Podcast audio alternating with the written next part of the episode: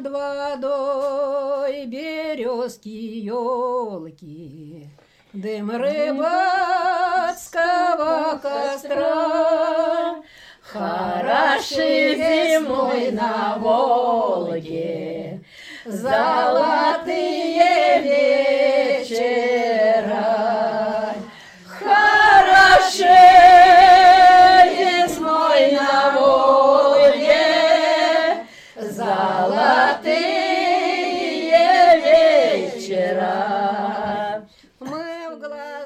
Чтобы добраться из Москвы до Редкодубья, нужно всю ночь ехать на поезде в Мордовию, потом поймать попутку до Саранского автовокзала, а там еще два часа гнать до речки Алатырь. Отсюда уже недалеко. В здании бывшего медпункта теперь здесь клуб. 20 почтенных дам и один молодой глава деревенской администрации отмечают День пожилого человека. Мы приходим в самый разгар праздника. Так, девочки, все быстро. Она вас будет расспрашивать. А вы отвечайте. Вот не таблицу умножения. А эти как Зойка Демьянска будем молчать. Девочки, водку все убрали. Вот приехала корреспондент из Москвы, девушка, она сейчас представится нам, фамилия, имя, отчество, и будьте добры, пожалуйста, она будет спрашивать про наше село, говорить, а потом запишет, как мы поем. Да? Так? Все, отлично. Ура. Здравствуйте, меня зовут Дарья Данилова, можно без отчества. Здравствуйте, меня зовут Дарья Данилова, можно без отчества. А это новый выпуск подкаста «Не перебивай». У меня для вас сразу несколько новостей. Во-первых, мы завели свой Яндекс Дзен, он так и называется «Не перебивай». Там теперь тоже можно читать истории наших героев. Вторая новость тоже о чтении. Дело в том, что наш маленький подкаст подружился с большим сервисом электронных книг Литрес, и по такому случаю мы приготовили для вас сюрприз. Мы составили подборку наших любимых книг, в которых, как и в «Не перебивай», рассказывается о крутых поворотах жизни.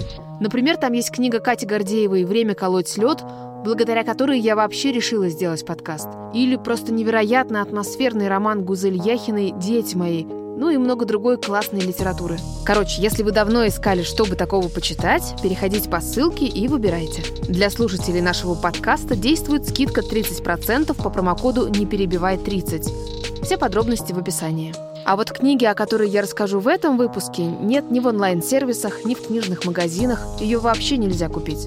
Но именно она помогла своему автору изменить жизнь. Перебивай.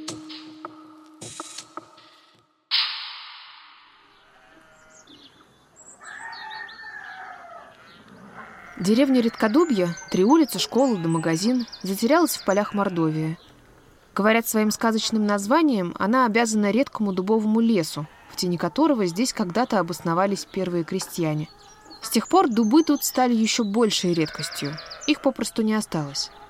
Мы с Ларисой идем вдоль деревянных исп с цветными наличниками. У дороги гуляют куры, вдали лает пес. За очередным домом мы сворачиваем и мимо грядок картошки заходим во двор. Собаки нас не сидят.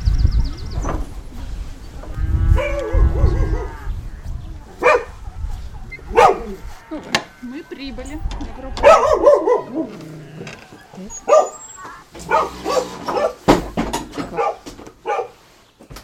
Лариса моя ровесница. Она живет в Москве, а на выходные иногда ездит домой, в Редкодубье. Я увязалась за ней, чтобы познакомиться с ее мамой, Просковьей Анатольевной. Дома еще брат и сестра Ларисы. Не хватает только папы. А папа где? На работе. Охраняет свой участок. Двух собак и семь щенят. А что за участок? В смысле, ваш участок? Да нет, он работает в охране там, в Аркадии. Просковья Анатольевна Шинелева работает учительницей русского языка и литературы в сельской школе. Аккуратная короткая стрижка, блузка в цветах и правильная речь. Педагогический стаж видно невооруженным глазом. Больше 30 лет назад Просковья Анатольевна приехала в Редкодубье по распределению после университета. Здесь она встретила Сергея, своего будущего мужа, родила троих детей и осталась в Редкодубье навсегда. А потом дети выросли и разъехались, и Просковья Анатольевна впала в уныние. В психологии это называется синдром опустевшего гнезда, когда родителям приходится учиться жить не для детей, а для себя. Был такой сложный период. Я думала, что я я не знала, как жить. У меня просто ни сил не было, ничего. И тут Просковью Анатольевну вызвал директор. Я вот очень благодарна директору школы, когда пришло положение о, об участии в конкурсе школьных СМИ, она мне сказала, а может поучаствуете, там пилотные выпуски можно было. Я говорю, да что вы, газету, это ж надо, это всем коллективом, наверное, надо работать. Это как? Это невозможно. Она говорит, а вы подумайте. Ну, я уцепилась все-таки. Она с такими глазами на меня посмотрела, что отказаться я не смогла. И меня это спасло. Просковья Анатольевна стала читать в интернете, как сделать школьную газету, освоила верстку в Ворде и собрала детскую редакцию. Так в Редкодубье появилась ежемесячная газета «Школьный калейдоскоп». Главным редактором, конечно, стала Просковья Анатольевна. Но она моя, я рулю, я рулю. Я решаю, что публиковать. Ну, Вам нравится командовать парадом? Я бы не сказал, что я такой командир, прям вот невозможно какой-то. Например, если я берусь за какую-то работу, если я берусь варить борщ, я э, хочу, чтобы я его от начала до конца варила сама. Не даете никому? Почему-то да. Ну, могу иногда, если картошку мне кто-то почистит, да. Ну. Когда выпуск газеты стал делом привычным, Просковья Анатольевна придумала еще более грандиозный проект. В соседней деревне как раз издали брошюру о тамошней истории. Вот, например, такая книжечка. Угу. История села Турдакова. А, а мы что, не можем, что ли? А чем мы хуже? Просковья Анатольевна привлекла в соавтора Геннадия Матвеева, журналиста и бывшего редкодубца, живущего в Болгарии. Историю редкодубья решили писать по архивным документам и воспоминаниям местных жителей. Помочь вызвались дочери Прасковьи Анатольевны, Даша и Лариса. На месте только я была. Они все в разных краях. Лариса э, в Москве, Даша в Саранске жила и Геннадий Александрович в Софии. Практически все выходные были заняты книгой. Любое свободное время после работы, если я могла бежать навстречу, мне позволяло время, я бежала навстречу. В общем, два года такой напряженной работы. А потом обрабатывал материал по ночам. Чтобы собрать материал для книги, нужно было расспросить старожилов редкодубья. По старинке, с блокнотом и ручкой, Просковья Анатольевна стала ходить по домам. Я долго думала, с чего же начать. И я э, сделала объявление, что мне нужны фотографии э, прошлых лет. Э, и люди не сразу, но откликнулись. Прихожу с фотографией.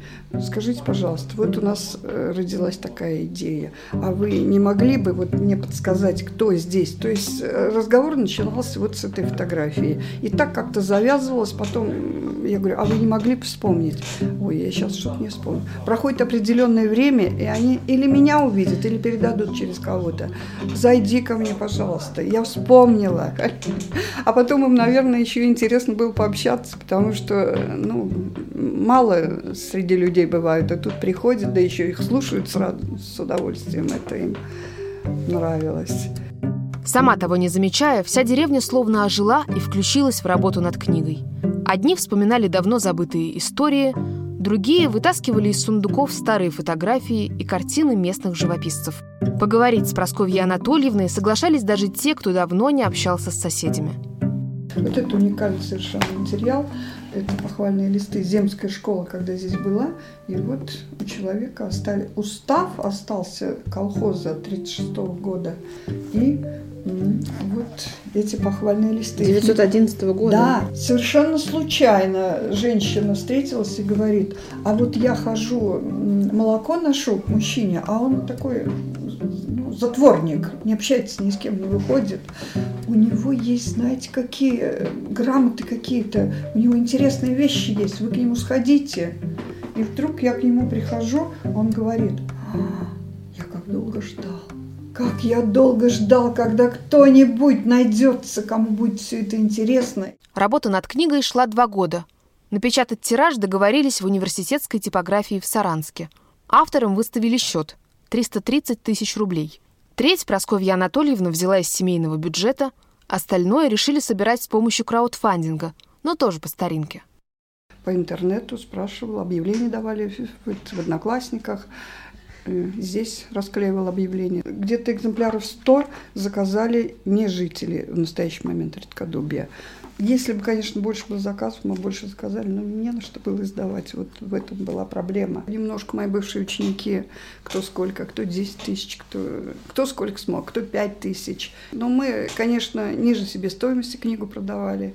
По 500 рублей продавали, продавали а себестоимость 1200 одной книги. Вот так вот. Ну, такие мы Альтруисты. коммерсанты. да. Книгу «Редкодубье. Далекое и близкое» тиражом в 230 экземпляров напечатали летом 2018 года. В честь выхода на одной из улиц деревни устроили презентацию с фуршетом. Столы и аппаратуру принесли из школы, угощение для гостей оплатил младший сын Витя. Просковья Анатольевна уходит в комнату и возвращается с большим распечатанным снимком. Это люди, фотографии с презентации. Вот Это столько людей Да, на презентации да, было? Да. Очень много приехало. Человек сто, да? Очень, да. Очень много приехало. Из Йошкар-Олы, и Чебоксары, и Ульяновск, и Саранск, естественно. И через телефоны, через сети я оповещала людей, объявления там размещала, на магазины вешала объявление, что такого-то числа будет презентация. Все, кто, ну, все желающие, ну, естественно, кто заказывал книгу, да, вот всех приглашали, даже фуршет был. На кухню в куртке и кепке входит Сергей, муж Прасковьи Анатольевны. Ну, у меня другие проблемы. Я на работе, а всё- день автомобилиста. А там же ремонтисы. Вот я приехал за продукцией. Накрывать на стол. Шулюмку Мгм. надо варить сама. Ясно, понятно. Так что вот, А, что такое шулюмка? Вот из бычьих хвостом, так, Это что-то типа супа? Похлебка? на костре. Вот там все кладешь и все кипит. Можете к нам приезжать. На базу. На базу.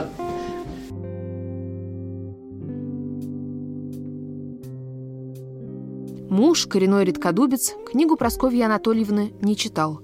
Говорит, для него это слишком волнительный момент. А может, ему просто неинтересно. Книга вообще внесла перемены в жизнь семьи Шинелевых. Лариса рассказывала, что у вас э, изменилось семейное положение после этой книги. Как семейное положение? Я не знаю, что она имела в виду. Может быть, у меня взгляды просто на жизнь поменялись э, в том плане, что я стала ну, более уверенным человеком, я бы сказала. А так семейное положение, я не знаю, я с ней... Ну, Вы разошлись с мужем или нет? да нет, Нет? нет, не разошлись, живет здесь же. Мы еще вернемся к этому разговору. А пока надо торопиться. Нас ждут на другом празднике. Говорю, А, вот нам сюда. Сейчас я зайду, Татьяна Ивановна.